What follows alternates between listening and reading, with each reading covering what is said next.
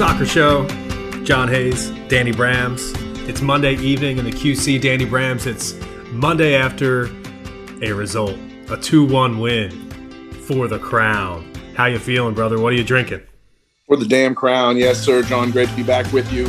And I'm drinking. I'm at home. We're back on Zoom. We uh, we like to always hit up Triple C on a Monday when we can after a win. Kind of a, a little tradition we have going is that uh, try to give our golden boy the match. Not there this week because of uh, COVID for like another day or so. But Yeah. later this week, you should be in the clear. So we're going to be good to go. To answer your original question, uh, I'm drinking Four Roses whiskey. I'm at home. I don't drink a ton of beer at home. I love to drink a beer on the road. When I'm at home, I like to sip on some whiskey. So I'm drinking some Four Roses whiskey, uh, Kentucky bourbon that was just an absolute gem of a gift to me from my good friend Michael Slipsky, who uh, lives in Raleigh. Guy, we grew up together. He was my guest for the opening match against LA Galaxy. We stood in the supporters section. He drove over, presented me with this nice bottle of uh, Four Roses as a thank you for the ticket.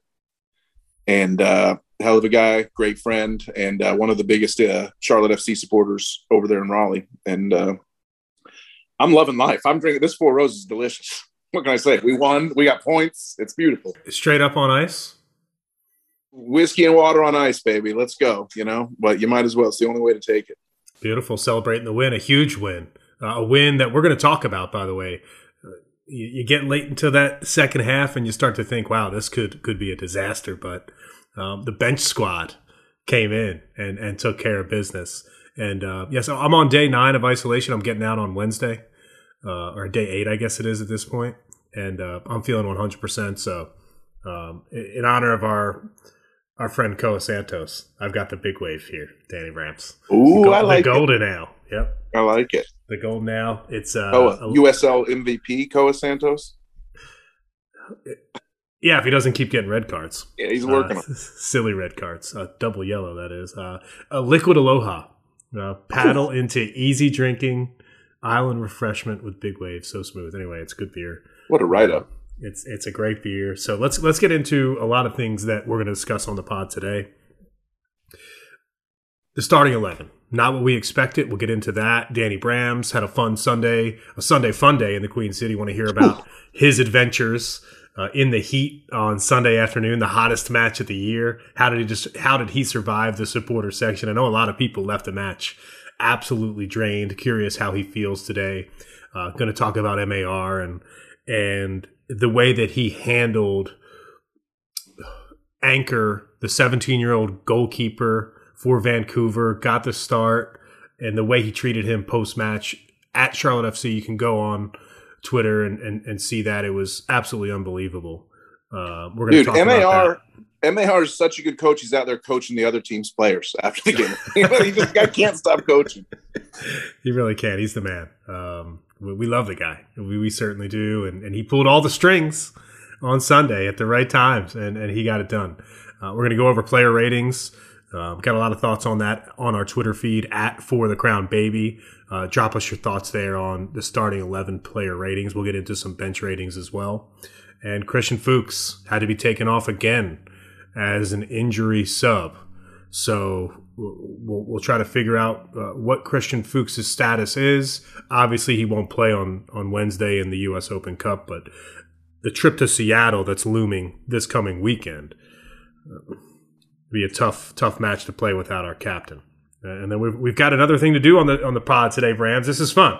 Um, an hour before the pod, I said, "Hey, let's see if anybody on Twitter wants to ask us some questions." And we got really good questions from some of our listeners that we're going to answer. And I mentioned the U.S. Open Cup match on Wednesday. We're, we're going to get into that on the pod as well. So, first and foremost, it's a winning result. It's it's a fantastic Monday to be a Charlotte FC supporter. Tell us tell, tell us about your day, Danny Brams. Like how, how how did your day end up? What were you thinking in the supporter section? How was the vibe in, in the building as we were on the edge of our seats, saying this could be a potential disaster at a one-one final? Well, the headline is the Heat. You know, it was uh, oppressive and a big dominant. People, where people are sitting in the stands, kind of looking at each other like, "Can you believe how much we're cooking out here in uh, late May?" But uh, but we were strong.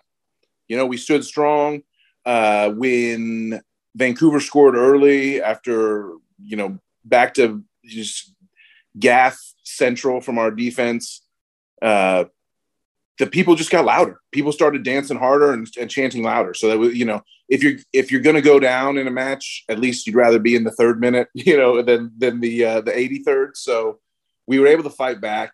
My day was a great one. It was Sunday Fun Day, as you mentioned. We had a blast. We you were missed, obviously, and uh, can't you know I'm I'm looking forward to the next time. The next time we get to a Elizabeth Big Ben's Gold Line Uptown Hooligans Romare and party together, it'll be a long time coming. We've missed a couple now, so uh, looking I had major FOMO, major FOMO on. Yeah, your FOMO's got to be off the charts, no doubt. I'm not trying to rub it in or anything, but especially because uh, Rachel, my wife, came and met you in Elizabeth yeah, as well. Exactly. I did start at Big Ben, and Rachel came down and bought me a drink, which you know, thanks to her, and she was riding high because Rachel is going to be very soon the owner of a brand new signed brand Brawny Bro jersey uh, hopefully he signs it Brawny Bro on the autograph. She won the Instagram giveaway, which is crazy. I, I don't not only do I never win things like that, I don't even know people who win things like that. Amazing. I figured out because you sent me the screenshot. Um, it was the first thing I saw. I saw it at like five in the morning on Sunday morning. I forwarded it to her and gave her the emoji eyes, like, holy shit, you just won this. Um, so Brawny Bro um, hit Rachel up on Instagram and said, "Hey, what's your address? I'm going to send you this game worn signed jersey." So we got that coming to the house. I mean, hang it in the Z shed, hopefully, uh, you know, or frame it, put it under glass, and put it up in the Z shed for sure. That's what she said. She asked me. She said, "Do do what do people do with game worn signed jerseys?" And I said, "Well, my suggestion would be to get it framed and put it in the house somewhere." And I, so I think that's the plan for now. But hey, it's hers. She won the contest. She can do whatever she wants. If she wants to wear Brawny Bros sweaty jersey to the matches, go for it. She tagged us in the uh, in the uh, the entry. So I feel like there's got to be some kind of tagger's fee in there for us somewhere. Who knows? Yeah, I, I, for what it's worth, Rams. I mentioned that as well, and I got no chance. So don't hold. I didn't even go there. I didn't yeah. even go there. So, uh, but Rachel came down. She bought me a drink. You know, it was great. And then we had the great pleasure of meeting uh, one of the listeners of the podcast, which was amazing. Michael Volak was there with his uh, wife and friends. Jenny, shout out, also a listener, and just want to say thank you. Who also bought me a drink? you know, I was I was living the highlight of Big Ben drinking free with friends and uh, old and new, so it was a good time. And uh, uh, Mike and Jenny were awesome. We were talking about the team, talking about life, talking about a little bit how they got into Charlotte FC and whatnot, and uh, he was able to cite some specific examples of things he likes about the podcast. So he wasn't just like uh, blowing blowing smoke. He was like, "Yeah, I really like your guys' show, and that felt great." Mike, uh, the next beer is on me for sure. So I, I, appreciate that very much. And you know, these they're you know they're just friends of the podcast. I, I, I had this idea in my mind of of tremendous friends of the podcast. You know, just TFOS, TFOs. We've got our Charlotte Soccer Show TFOs. Rachel's one of them. Michael Volak, Jenny Volak are in the crew, and uh, we'll keep building that community. You know, vamos tifos, vamos Charlotte FC all day. You know who's also part of the crew? Uh, Danny Brams is James Paul Perez, Michael Hubbard. Uh, you mentioned Volak, Evan Hitch, uh, our original co- uh, raider and and reviewer uh, on Apple it's Podcast. The, the original. Um, and by the way, we've got questions from that crew um, on the podcast today that we're going to answer. We're going to get to that in a little bit. And while you're waiting for those questions, if you're a new listener to the show, if you're a longtime listener to the show, and you haven't left a rating, if you haven't left a review, uh, do that now. Tell us what you like about the show. Leave us a five star review, and make sure you hit the follow uh, button on Apple Podcasts. Get the podcast delivered to you immediately after a new episode gets published. So, Danny Brams, you get into the stadium, you leave Elizabeth, you hop on the gold line, and at what point, I want to know what point you saw the starting 11. Like, where were you? What were you doing? And what was the reaction? All right, so let's track it from Elizabeth. Rachel went home to uh, hang out, you know, outside of your isolation chamber and make sure you're all good. We watched and, the uh, match. We watched the match together out back in the Z shed. I love it. The only place to watch it. Yeah. And then I went uh, I did not actually ride the gold line this time. I rode I rode my bike. So I my new move has been park the car in South End, ride the bike to Elizabeth, ride the bike uptown, and or I could take the bike on the gold line. I haven't done that yet, but trying to get out there and stretch my legs a little bit, earn my beers a little bit, but it was it was a hot one and I was cooking. So I rode from Big Ben to Hooligans, the French Quarter, and when I when I cruised into that little bike stand there and uh, locked up my ride, I was like, oh man, that was that was oppressive heat, you know, because it's downhill then uphill. You know, you got to go up. You know, the downhill was nice, but the uphill was not. I finally uh, get to Hooligans and meet up with a work crew, uh, a couple people from ESPN, uh, people that you know, Zim, Brent, Hannah, just great crew. A couple of their friends that were visiting from out of town. We had a good thing going on. Uh, Brett's brother uh, was having a birthday, which was cool. His dad was in the house, uh, battling the heat along with all of us, despite you know looking like it was hitting him pretty hard. So it was it was good times. Uh, and then I realized I go to buy a drink at Hooligans, and I realized I left my damn debit card at Big Ben. You know, things were not boding well. So thankfully, how'd you leave your debit card at Big Ben when everybody was dry, buy, buying you drinks? so I opened up a tab, and then people started buying me drinks. I never actually got to put anything on the tab, so gotcha. that's why I forgot to get the card. So you know, but so where, uh, so where did you when did you see the starting eleven? That's what I want to know. Go back to your first question. We were at upper deck at Hooligans. Uh, got pushed up up the stairs, and I'm trying to. Th- I'm telling these people, yeah, usually you know we're walking in and we sort of see the starting 11 by the time we're at the park and get onto Mint Street. So, you know, trying to hustle these people out, you know, the door to the stadium. And uh, instead, but we were actually still in the bar in the French Quarter when the 11 came out. And I, I started like looking at it. I was like, wait a minute. Where the hell is Alan Franco? You know, like, where is Alan Franco? Uh, in my starting 11 because I had called him a lock previously. I was like, Miguel's not going to bench this guy. What are you crazy if you think so? And uh, for whatever reason, he went with a different look, and the Blue Hornet was on the bench, and that was the thing that's jumped out to me most about the eleven. How about you? You you were in a better spot to analyze. I was just reacting. Yeah, I mean, I, I was in a better spot to analyze, but you were in a better spot. Period. Um, but I, I I first reached out to you. and I said no Franco, and and I said um, we have Bender in with um, also Harrison Afful in and Jaylin Lindsey out. Like that mm-hmm. that to me and you know we've we've been talking about midfielders and if you lo- go back to last episode you can hear Danny Brams and I debate about this midfield group who we like and why. So I think you know Miguel has options and he's clearly shown that he's willing to rotate his squad in the midfield aside from Brandt Bronico who again the full 90 he's the bro does the job and so I see Harrison Afful in there. King Harrison, who, by the way, I, I think he's been phenomenal, the ultimate professional for Charlotte FC. So, my first reaction to that, Danny Brams, is I'm like, this is awesome.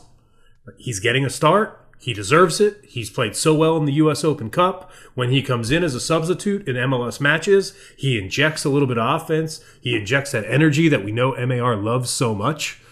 And but then I realized, wait, there's a U.S. Open Cup match on Wednesday. So now I get to thinking, and I start putting myself in MAR's shoes, which is which is always fun to do, to kind of try to figure wow. out what he's thinking and why.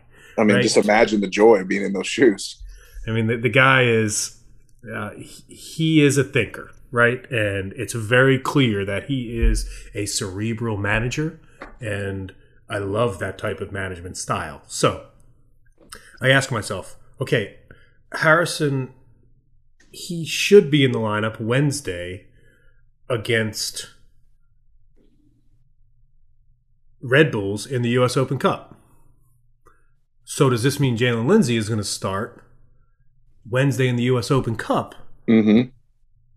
So I, I, I think MAR is going for the cup, Brams. I, I think that he viewed this opportunity against Vancouver as an opportunity to play a guy like Afful, get him in the lineup because Vancouver was coming in a lot of guys in health and safety protocols, a 17 year old goalie who's never played a professional match at this level before in his life. I, I think he used this opportunity to just get Harrison out there and reward him for some some tough work. Now, Will Jaylin Lindsey start on on Wednesday in the U.S. Open Cup? That's the that's the debate, and that's where I'm not sure. I, I it's going to be really hard for for Afful to to play 90 minutes on Sunday and Wednesday. Mm-hmm. Yeah, if Afful was two or three years younger, he would be our starting right back. You know, he's just. It's only the fact that he's just at in the last few years of his career. Probably that I don't want to predict get into predicting that necessarily, but he's an age. He's an aging veteran. He's an aging veteran who's one of the best MLS fullbacks in the league in the last ten years, probably.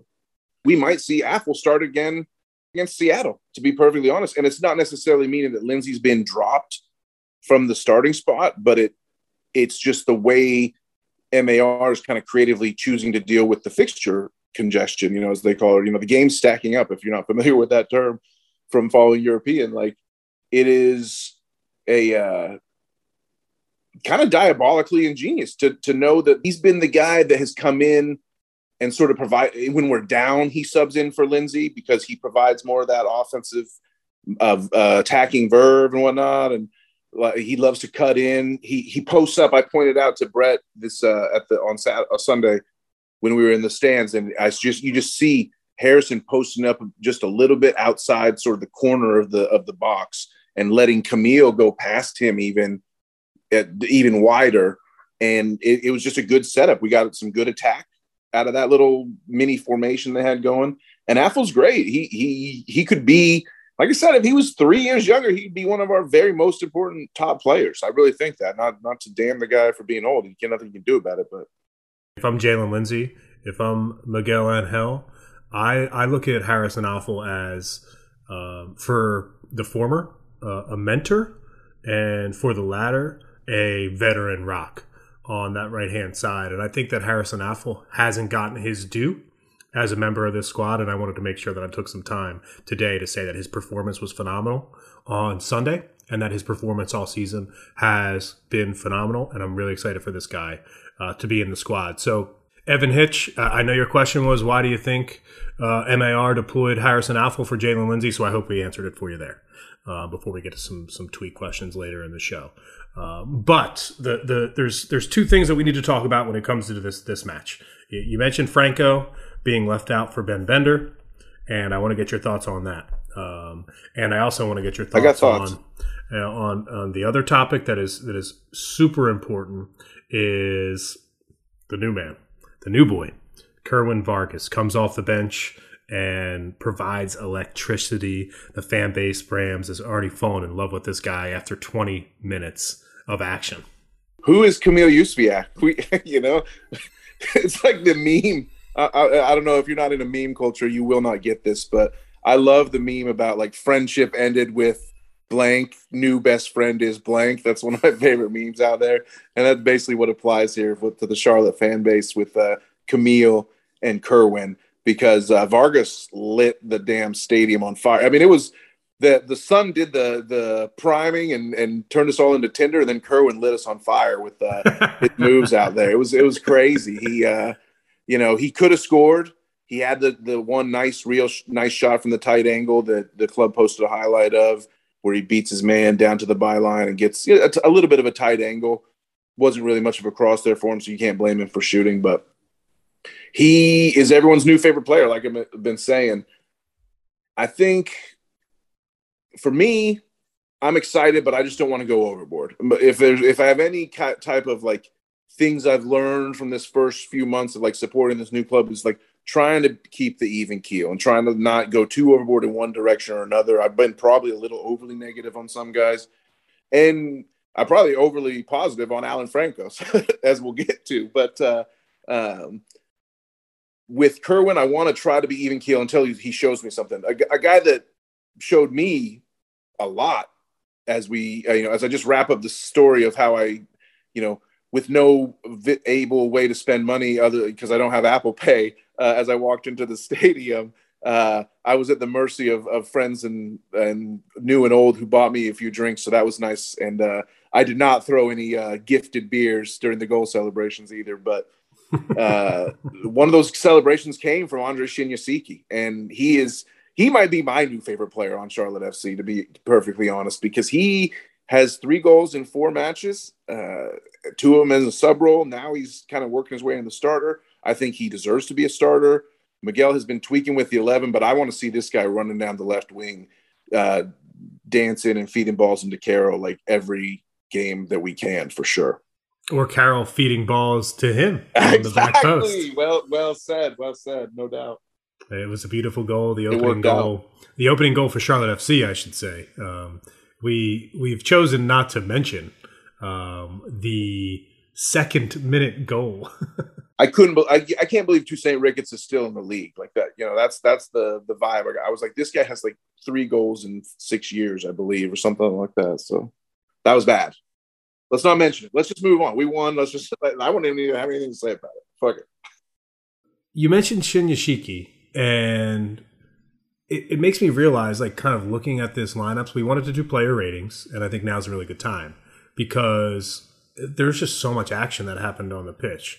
Uh, Karol Swiderski is a 7.2 SOFA score rating because of that assist across. I, I thought he had a, a, a decent match.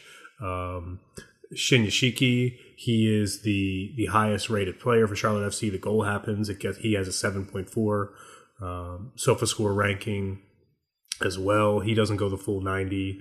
Um, he comes out at the 65th minute mark for McKinze Gaines. I thought that was an interesting substitution. I don't mind it at all. Um, we can get into the substitutions in a little bit, but just looking at these player ratings, Brams, the reason why I brought up the Franco Bender conversation is because Ben Bender is the one of the lowest ranked players on the field. Believe it or not, Guzman Corujo at a 6.3. Oh, very, very weird. It's an off day for the center back pairing. And knowing these players, knowing how how much of a rock Corujo has been, uh, I think you can just chalk, chalk, this one up as a as a poor performance that that won't happen regularly. But and Ben we, Bender, we won't blame the platinum blonde hair dye job. I, I love the blonde hair. I'm, I'm all here for it. I, have to, I've said on this podcast before, and I'll say it again. I love when people express themselves. And if you want to do it with bleach blonde hair, go for it. I'm not going to blame it. Have fun with it. I'm In just fact, checking. Rams, it was the only thing that was different. It was the only thing that was different. That's why I bring it up. That's fair. That's fair. But Ben Bender, it's a 6.4. He starts for Franco. Moving forward, do you think Ben Bender is a starter for this squad? We've had this discussion over and over. And it seems like the fan base is starting to come around to the fact that Ben Bender is a really nice player, but he's a project player. Well, I was upset at first, like I uh, alluded to earlier, when the 11s first dropped. And then I also, like you, smart soccer mind, I'm just always trying to be like you, thought, thought about going for it in the cup. And then I realized, of course, he needs Alan Franco for the cup match. You know, this is Vancouver Whitecaps coming in here as a wounded dog. And we got to go up to New York and play on a junior high school pitch in a couple of days. I need Franco for that, especially because Red Bulls are a pressing team, press, press, press, press, press at all times. And Ben Bender gives the ball away pretty much at will uh, whenever the t- other team kind of looks at him funny, uh, whereas Franco possesses it quite well. So to me, it's an obvious Bender starts against the uh, the dummies from Canada, and Franco saved for the most important match of the week. When you put it that way, I, I completely agree with you, and that's what a what a what an awesome problem to have for Miguel Angel to have a, a squad that was written about as a squad with no depth. All of a sudden, has has enough depth to play, you know, three matches in the span of eight days and three important matches in the span of eight days, by the way. And all of a sudden, you you feel like you've got enough guys not only to to to to rotate the squad, but do so in a way that um, helps your squad and gives you chances to win. Christian Fuchs uh, on the back line, he comes out with an injury for the uh, second time in a four game stretch. Danny Brams. I are you starting to get concerned about the 36 year old and his longevity this season in, in the MLS? I'm really concerned for sure. I, I had a really good view of this injury. I just happened to be watching exactly what happened because it was a Vancouver attack that Fuchs was trying to cut out and he jumped to block across. I need to see this on the TV replay because they did not show a replay in the stadium that I saw but I did see it very well live. And he kind of jumped to block across and landed awkwardly and kind of slid on the turf and then went down in a heap. So he was down for a while. He did get up and limp off, and then he kind of, with the help of some trainers, limped across the back line to the corner and then kind of stopped for 45 seconds to a full minute while game was playing down the other end of the pitch and i was watching fuchs like is, is christian okay is my team dad okay you know and he's he bends down and then he kind of gets up and limps and then once he turned that corner he kind of jogged back to the bench and did seem okay i didn't watch him closely after the match i did miss that but uh I, I well, from when I saw the injury live when it happened, it just did not look good. It looked like his legs were kind of crossed awkwardly. He grabbed at something right away, uh, and I would not. He tweeted last night like, you know, the pain hurts, but the win is worth it. And he's been a monster on social media, on the pitch, uh, uh presumably in the locker room. You know, selling tickets. You know, uh, that one day he he's done it all for this club I'm not shocked if he comes back and is is actually fine very quickly, but I'm not shocked if he might be out for a month or so at this point. Who knows? We'll find out. Well, we've only seen Jan Sobocinski in the U.S. Open Cup, and, and we'll likely see him on Wednesday. Uh, but we might start seeing him in some MLS games as well.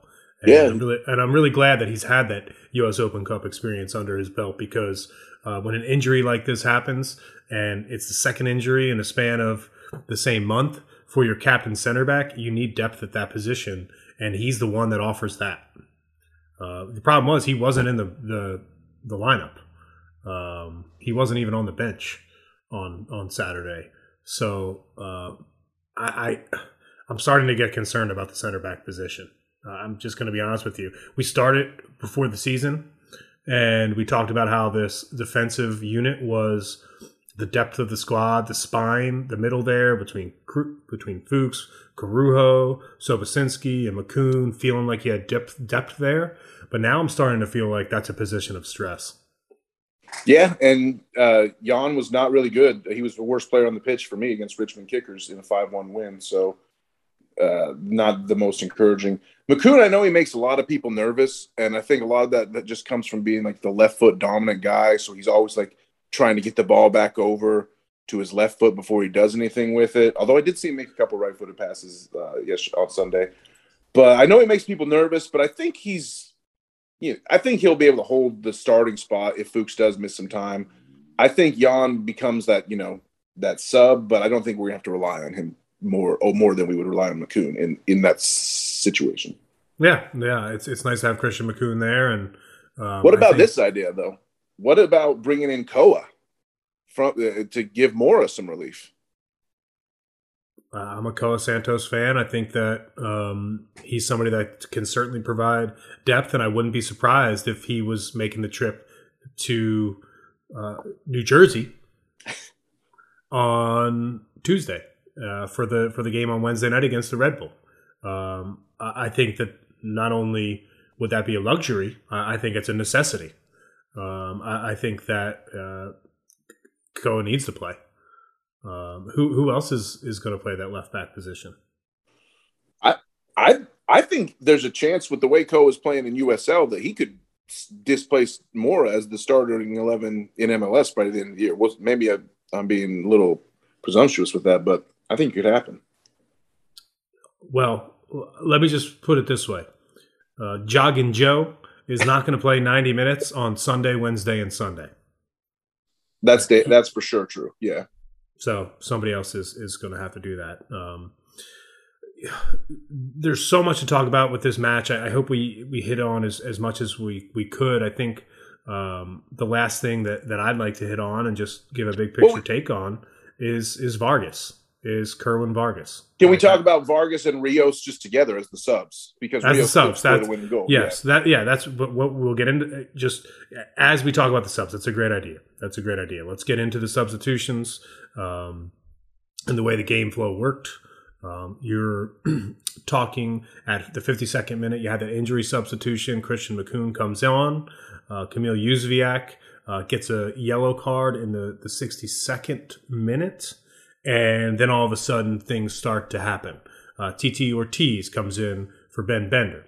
McKinze Gaines comes in for Andre Shinyashiki. Uh, Kerwin Vargas comes in for Kamil Jóźwiak. That all happens between uh, the 64th and the 65th minute. And Danny Rios comes in for Karol Swiderski in the 82nd minute to provide uh, a little bit of, of extra energy in that box. Basically, somebody to just come in and, and poach a goal. And that's exactly what Danny Rios did. The yeah. First MLS goal for the Charlotte FC, Danny Rios. It, that that was an incredible moment, and it was all set up by, like we said, some great strings being pulled by Miguel Angel. Uh, TT, I was surprised. I was very surprised to see TT, and that again, that's just another sign that tells me that there's some guys Miguel Angel is holding in reserve for the cup match.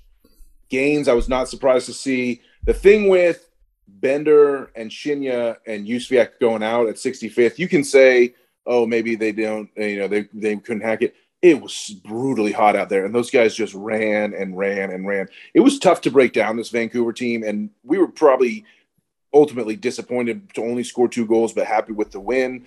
Again, it could have been a disaster without Rios, who will, will break down a little bit more in a second. But it was I was not I, I knew the I knew there was going to be a mass substitution at the 60 minute mark. I just knew it. Like I knew it 20 minutes in because it was just so hot out there and I saw those guys run. And so I think the subs were effective. Gaines is a perfect guy to come in and keep the pressure on with relieving Shinyashiki in a in a in a night match or you know a more standard match. I think that happens more towards like the 79th minute, not the 65th, but it, here was more than appropriate. Again, TT came in and I was just, you know, I, the roller coaster with TT, I think is it has to be going back up after the assist, but also just surprising me a little bit with positive body language, with smiles, and maybe I read too much into that stuff. But I'm watching these guys so closely, and he, he just was melding with teammates. He was talking to guys, communicating. Like it, it, it for the times when I've criticized him for appearing to not really be with it with the team, most especially Atlanta. There's other times when he re- he really is, and Greenville was an example of that, and Sunday was a huge example of that against Vancouver. He really was a difference maker. Kerwin Vargas, we mentioned earlier. I kind of went off on him. What did you think of Vargas? Uh, I I was most impressed with his fitness level. You can just tell by looking at him that he showed up into camp. He had one training session and he got on the bench, and then in the match for a critical 25 minutes of action for only one reason. The only reason, the only possible way that something like that happens, Danny Brams, is if you're fit. Because MAR doesn't want you on his squad if you're not fit. And that's why I love him so much. And that's why I respect him. And that's why TT Ortiz gets shown the bench because he's not fit enough. And same thing with Jóźwiak, you were saying, right? Yep, I, I, think Jóźwiak is the is in that same category as someone that that that that could lose a few lbs and be more fit. And Kerwin Vargas is a physical specimen. There is not an ounce of fat on his body, and when he gets onto the pitch, he is ready to run, and that's what he's going to do. And MAR loves players like that. He comes from Portugal and just you know the the Colombian comes from by way of Portugal, and MAR looks at him and says, "Wait a minute, we we we speak the same language, both literally and figuratively, and you're my guy." What did I tell? What did I say? I tweeted this the other day when I saw him, when I just got a quick look at him in training for Charlotte FC when they posted photos and videos of him in training. I said, wow, this guy, I, my gut is telling me that he's going to push MAR to get into the starting 11 because he showed up ready to play. And that to me means everything. And you saw his Twitter feed after the match, how excited and thankful that he was to play, um, so proud of his MLS debut. When Vargas was signed, I think a lot of people said, oh, this is somebody that could down the line make a difference that is a bit of a project player, but no one knew what his fitness level was. And now that we see his fitness level, it's on Danny Brams because, you know, I, I think Vargas is just the better version of McKinze Gaines, and you know how much I like Gaines. Yeah, he he's got the finishing ability. We haven't seen it yet for Charlotte, but knowing that he won player of the week like every week that he was playing in uh, the sec- the Portuguese second division. You know he's got some goal scoring ability there for sure. Uh, when you see those when you see those highlights, you know how he's scoring those goals by running his face off. Mm-hmm. And, and it's not just because he's fast; it's because he can, and he can do it late into the match. I, I cannot wait to see this guy go full ninety. I absolutely cannot wait to see him go full 90. And and I'm going to sit here on the podcast today. I'm going to tell you this, and I mean it, is that where this front three is today compared to where it was two months ago is fucking crazy. This squad has turned into, like, truthfully, a pick your poison. What does MAR want to do? And that to me is the biggest shock of the season, right? Because before the season, we said to ourselves, Danny Brams, and MAR said out loud, we're screwed. Mm-hmm. yeah. And it happened it happened just in time for the back line to completely fall apart, as you mentioned, as you alluded to earlier. well, now and and you know, at the beginning of the season, it was like, hey, we're gonna we're gonna play good defense, and we're gonna try to win one 0 We're gonna try to win uh, or, or, get a draw at one one. Now it's like, hey, let's go out there and win three two. Yeah, it's things kind of have, it's funny. It reminds me of what happened to Austin FC in their expansion uh, last year, which was a very similar story. But you know, defensive stalwarts early, and then offensive firepower late. So maybe we'll do the same thing with the sub- summer signing. Uh, if we can get a Driussi level ca- uh, talent this summer, we're going to be dangerous for sure. I think at this point, like you say, pick your poison.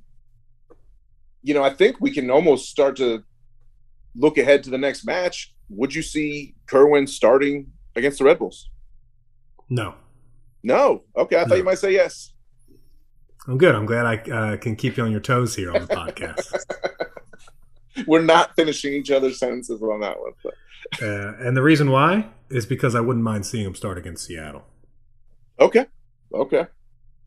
Then uh, we will do projected 11 for the cup match uh, in a little bit as we close out. But before we get to that, let's do some listener questions real quick to just reward those folks who sent us some good uh, good thoughts through Twitter. Really appreciate it. Yeah, I want to ask you this one. I'm not sure if you've seen it yet because it just came in um, about 20 minutes ago from Russell Bowman. Uh, he asks Danny Brams, if I gave you a quarter pole do over on CLT FC's finishing position in the table, would you take it? Well, Russell, we gave you a do over on your Twitter name, and you you you took it and you changed your name from Russell B ATL to Russell B 704. So of course I will take this do over that you're offering me as well. And uh, I believe our preseason prediction was for uh, Charlotte to just miss the playoffs. Was I think where I, I was at? I had tenth in the Eastern 10th? Conference. Yeah, I'm going to say.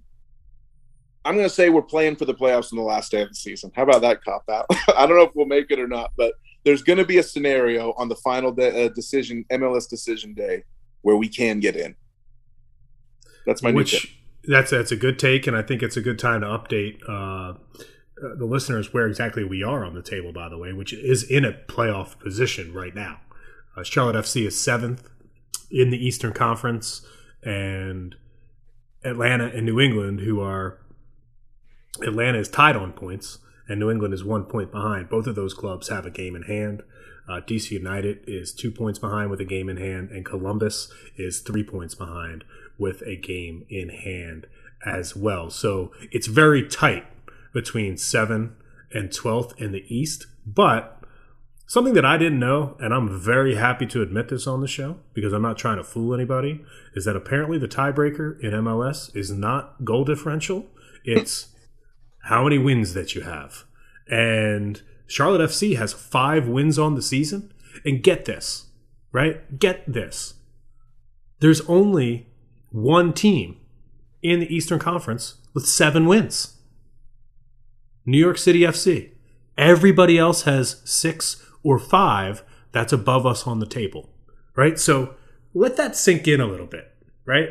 Charlotte FC only has two fewer losses than the team with the most wins in the MLS Eastern Conference. Yeah, we're we're the way the table works we win a few matches, get a few results, uh, we're going to fly up it. And I think we'll be fighting for it. And I think it's a great question from Russell. And I appreciate the chance for a do over because I'll always uh, revise my takes at the quarter pole. That's you know, life is about experience and uh, learning from your mistakes and other people's mistakes as well. I don't have them in the playoffs, but I do think that they might. As I'm sitting here today, I'm prepared to be disappointed for Charlotte FC to finish eighth on the table. So I'm going to move up two spots from 10th to 8th. If you're going to give me a re- redo, I go 10th to 8th. Oof. You get at the halfway mark, maybe I get up to 6th. You never know. Uh, James Paul Perez um, at James Perez two on Twitter. He asks us, Danny Brams, how do we continue to solve our issue of midfield transition? He says, I loved the 4 3 3 on Sunday and we attacked well, but still feel like we are missing a play in the final third. May it just comes down to the, the time that we need to run the 4 3 3. I think so because what it does is goes back to something that I remember you talked about early, early in the season on the pod, which was the triangle, which we know MIR loves to, you know, incorporate, which is ball from the back line goes to the center circle, then out to the wing, then into the box.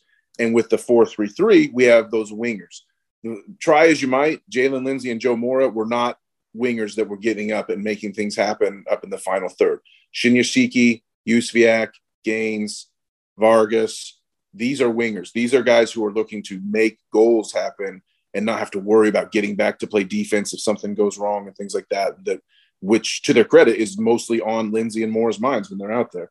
So the four three three will come with time. We, uh, despite our poor f- play in the final third and the chance, the fact that we couldn't get a shot on target, that was such a big thing to me, which was that we had no shots on target against a 17 year old rookie keeper who like doesn't know what he's doing. I was just like, make this kid work and, and we'll, we'll beat him. You know, Shinya, right before Shinya's goal that he got on the nice cross from Swiderski, he put a cross in that uh, Max tried to, Max Anchor tried to grab. He couldn't handle the cross and it spilled. And we almost got, you know, a rebound goal off that situation right before we did get our first goal. So I was like, we got to test this guy.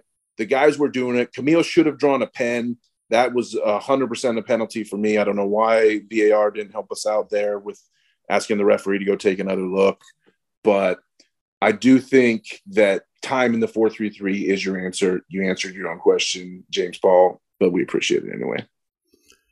The fan base isn't going to like uh, me saying this, but Kamil went down easy on that. Well, he should have gone down. He should have embellished it even more.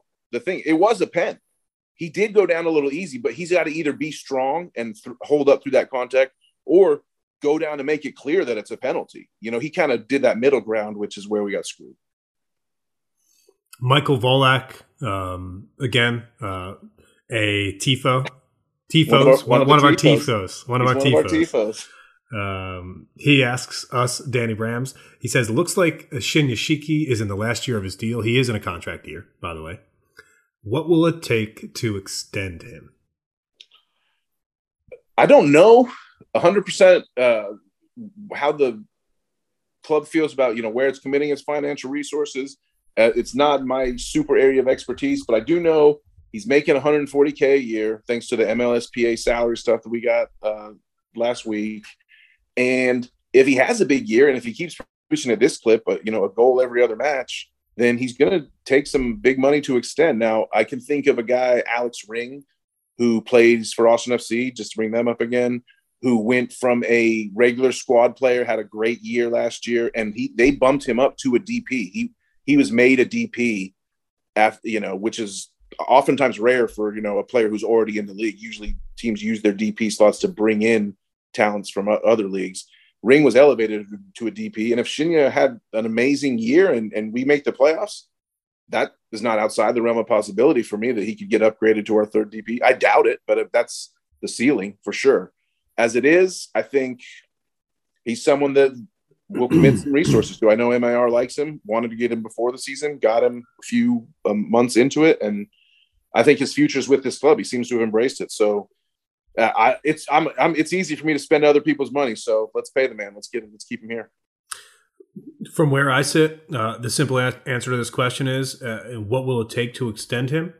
Uh, it took me one simple Google search, and uh, he turns 25 on June 11th. Uh, happy early birthday, by the way, Andre.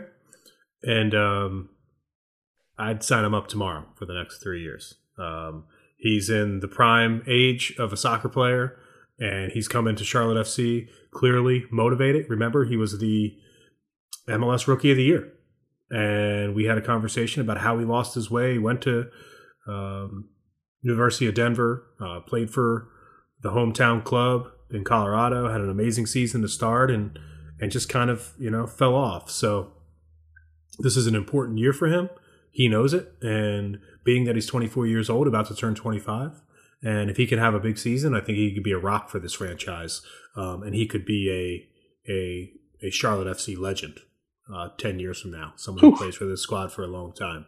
Um, he's that good, and that's the type of impact he has. He loves to play for the squad. There's just one thing that I would like to see him do. One thing. It's a theme of this podcast, apparently. Just, just be a little bit more fit. Just a little bit more fit. These guys are out here just sprinting in the heat, and you just want to see them drop a few lbs. It's great.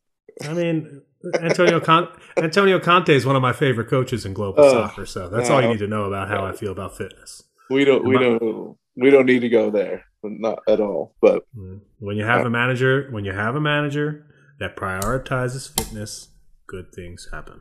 Because soccer is, you know, it's yeah, it's about skill. Yeah, it's about finishing. Yeah, it's about playing defense. But the fitness aspect of the game, Danny Brams never gets its due, and it's the pillar, it's the foundation of of a good club. 100 uh, percent true. We we wouldn't have won Sunday without it. 100 because Vancouver wore down. That Vancouver came into that game looking to shut it down. They were trying to get a nil nil. They got a lucky early goal. We equalized, and then they were trying to get a one one the entire time. And uh, if we had not been able to outwork them, if they were not a thin squad that that hurt for the ability to sub in fitness at the end of the match, and we bring in three guys about to just keep sprinting. That's what won us the match on a day when we were not at our best. Absolutely. Let's transition into our final our final topic here, Danny Brams, and it's the U.S. Open Cup match on Wednesday. We're going to have a fresh episode for you on Thursday to recap that match. So so make sure to stay tuned to the feed.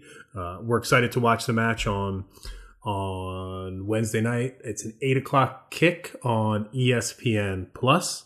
Um, so make sure you get eyes there. And it's not a local blackout for the U.S. Open Cup on ESPN Plus. So you will get the match at home if you haven't watched a, a U.S. Open Cup match yet. This is the one to do it because a win here and Charlotte FC is into the quarterfinals.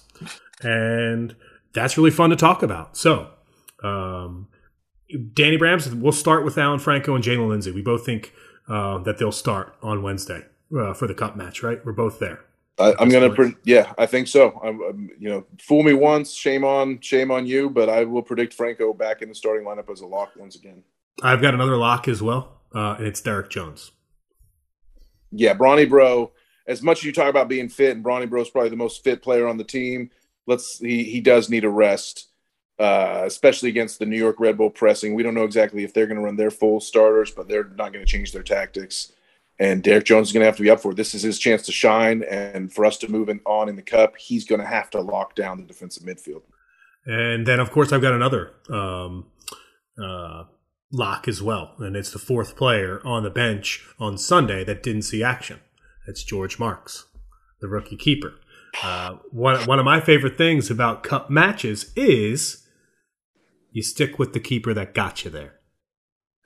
Yeah, George George is our cup keeper he's that's the spot, that's the role he's carved out on his team, and hopefully Miguel has let him know that it's not something he needs to worry about. He's going to play the cup matches as long as we're in the cup, and he he's he had some money money saves already in both the matches already. He's he's I love the way he comes and claims crosses. I know he the just the fact that he was able to beat out an MLS veteran like Sisniega to win the backup job and we love George Marks. This is a George Marks friendly podcast at all times. It absolutely is, and um, it's just really fun. This is why I, I, just get so giddy talking about the the cup matches because you get a chance to see someone like Marks who's working his ass off in training uh, have a big start. This is huge. This is an important match, and and he knows it, and he's going to have the opportunity to show his teammates and his manager that he's someone that they can count on, which is really cool. Uh, Karol Swiderski, he's not starting this match. Um, Danny Rios, though, uh, comes in in the 82nd minute, scores the game winner. He's primed and ready, Danny Brams. You have Yeah. him up top? I he's he's a, a lock for me 100%. He sh- he should be just chained into a cage in the locker room at since spot full time with the final whistle and thrown scraps of raw meat just until the team leaves for New Jersey because that is just the mode he's in after getting that game winning goal and that he's the we love the bouncer, you know, let let him let him eat. You know, one thing I do want to call out uh, about Danny Rios, the bouncer right now, is uh, Lloyd Sam, the the Charlotte FC uh, color analyst on the television network. Uh, if you go to his Twitter account at Mr. Lloyd Sam, you'll see something uh, really interesting. Uh, you can go to hashtag Lloyd's Lab. Um, I, would- I'd, I'd love to have Lloyd on the show sometime. Hopefully someday. And- yeah. Uh, he went back and looked at Danny Rios's goal, and he said really enjoyed this moment of commentary, rewatching the work behind scoring our winning goal yesterday. And he takes you uh, through the the the seconds leading up to the goal. Right, we all know TT Ortiz is in the box. He kind of stumbles over the ball. It it falls to Rios on the the six yard box and he just slides it into to, to the back of the net. It's a scrappy goal. Uh, Danny Rios, the bouncer, he's in the right position. He escorts that ball right through the VIP. You know, go right ahead. Have a have a seat there. There's there's nobody else to bother. It was it was easy. It was just a, it was an easy go right ahead and and get into the back of the net. And that's what a good bouncer does. He doesn't make it difficult for a VIP. Slide right by. He goes back to the to the to the halfway line, and he talks about Danny Rios. He's being physical at the halfway line. He he ends up knocks somebody over, literally takes somebody to the ground, including himself. He gets his ass up as quick as possible, and then just darts to the box forty yards. Like that's the type of player that Danny Rios is, and that's why we love him. And so make sure you go to to to at Mr. Lloyd Sam and check out that video because I think it it really highlights the type of player that he is. So Danny Rios is in, and now things get kind of interesting. This is where they always Uh, get interesting. Uh, let's talk about the center back pairing to start. If Sobociński is healthy, I don't know why he was off um, the bench this past week for Charlotte FC, but if he's healthy, he's in there at center back and he's with Christian Makoun. That's how I see it. That's that's my pairing as well. Lindsey at the right back, more a left back, or do you think we bring Koa back from the Independence? Uh, my my only issue is, and I said it earlier on the show. I said if Mora plays, how in the world do you expect him to go to Seattle and play again? That's three 90 minute games Yeah, in eight days for for Jog and Joe. I will say again against the press that I keep referring to, Jog and Joe might be the guy to get in there and just play defense, you know, or or maybe we do a three center back. Maybe you know, maybe who who knows, but I could also see sort of Makoun playing a fake left back. It could be it could be Jan, but then who's the center back? I don't know. So if there was a three at the back, could be like Lindsey as like a fake third center back. You know, You know who actually you know who actually might play in Um, this match? Anton Walkes. Yeah, Walkes is back. That's right. That's who. That's the name I was trying to pull. Yeah. So you put either Walks or Makoun could play that fake left back. They both have some experience with it, but they're really just playing defense. And against the Red Bulls, especially in the cup match, I think that's not the the most outlandish prediction at all. So the defense to me is the is the question mark here. Um, whether MAR is going to go strong with his defense or um, play some of the substitutes, we'll find out. So in the midfield, we have um, Franco. Who else joins him in the in the midfield? Jones in defense, Franco. How many minutes did Ben Bender play? Sixty-five. Maybe we start Bender again. Maybe we start Bender again and rest Yordy for Seattle. Maybe TT starts in that spot. So I'm gonna say I'm gonna say TT. I'm gonna say TT. Yeah. yeah. I'm gonna say we- Franco, we. TT, and Jones. Yeah. I love that. I love that for a U.S. Open Cup match. I think that's a great, um, That's a that's a great. And if you're going to go a four three three, if you're going to continue with with what we um, what we really like to see right now, um, that leaves Danny Rios up top with with McKinze Gaines. Yep. And I know you said you didn't want Vargas to start, but now that we've looked at it, do you still want to save Vargas for Seattle? It's just a lot to ask. I mean, it's it's one thing to to come in and have, you know, he had one day of training before the match on Sunday. Well, a lot to ask. You were just praising him ten minutes ago for coming in with that one day of training and making things happen. Yeah, he also came in in the 65th minute. He played for 25 minutes. Like I, I, I think if he gets this entire week of training under his belt and potentially could push himself into the lineup to start on Sunday night against Seattle, like I think that is a more realistic timeline than having two practices and then starting the U.S. Open Cup match. That I mean, if MAR is that, com- listen to me. If if Kerwin Vargas starts this U.S. Open Cup match, this guy's a freak. All right and he's like the and he, and he is like the best player on our team. You know how difficult that is to do? Be on a squad for for two practices and then start in a meaningful match and have your your teammates be able to trust you in that position. That just if that happens and he plays well, then the sky is the limit, my friend. Well, I think Reyna would be the default spot there except that he's hurt. So it, it's it's a possibility. It's either if if Reyna's still hurt, then it's either Vargas or Shinyan. So one of the guys who, who was an impact on Sunday is going to have to be an impact on Wednesday as well. It could be Reyna. If Reyna's healthy, I think it'll be him. Okay. And hey, now that we know how much he's making, if he's healthy, he better get in there and get better. him out there, yeah. and knowing how much of an impact he was against the kickers, you know, I mean, the Red Bulls aren't exactly the kickers, but Rain is the type of guy that can beat a press, and you know he's he's someone. So I hope he I hope he's healthy. I haven't seen any reports either way yet. So. So it's it's it's always the cup. It's it's for the cup, and it's it's a huge match on Wednesday, and we're excited for it. Danny Brams, this has been a jammed packed show. I'm excited to get together on Thursday. I'm excited to get out of my house. I'm excited to to get back on track, and you can follow him at Danny Brams on Twitter. You can follow me at John Hayes on air. Engage with us. We love talking with you. We love talking to the fans. And we're going to do a meetup soon. And we're going to do a live show soon as well. Um, invite some of our um, TIFOs to come by and, and, potentially be on the show because uh, we do this for the fans. Uh, football is for the fans. Michael and Rachel and I, we were the dry run at Big Ben's uh, on Sunday for sure. Uh, follow our our show account at For the Crown Baby. Shout out to Trey, Lyle, Chris, Bob, Kathy, some of our more recent followers. Y'all are awesome. Thank you. Until next time, Danny Brams, I'll talk to you soon. For the Crown Baby.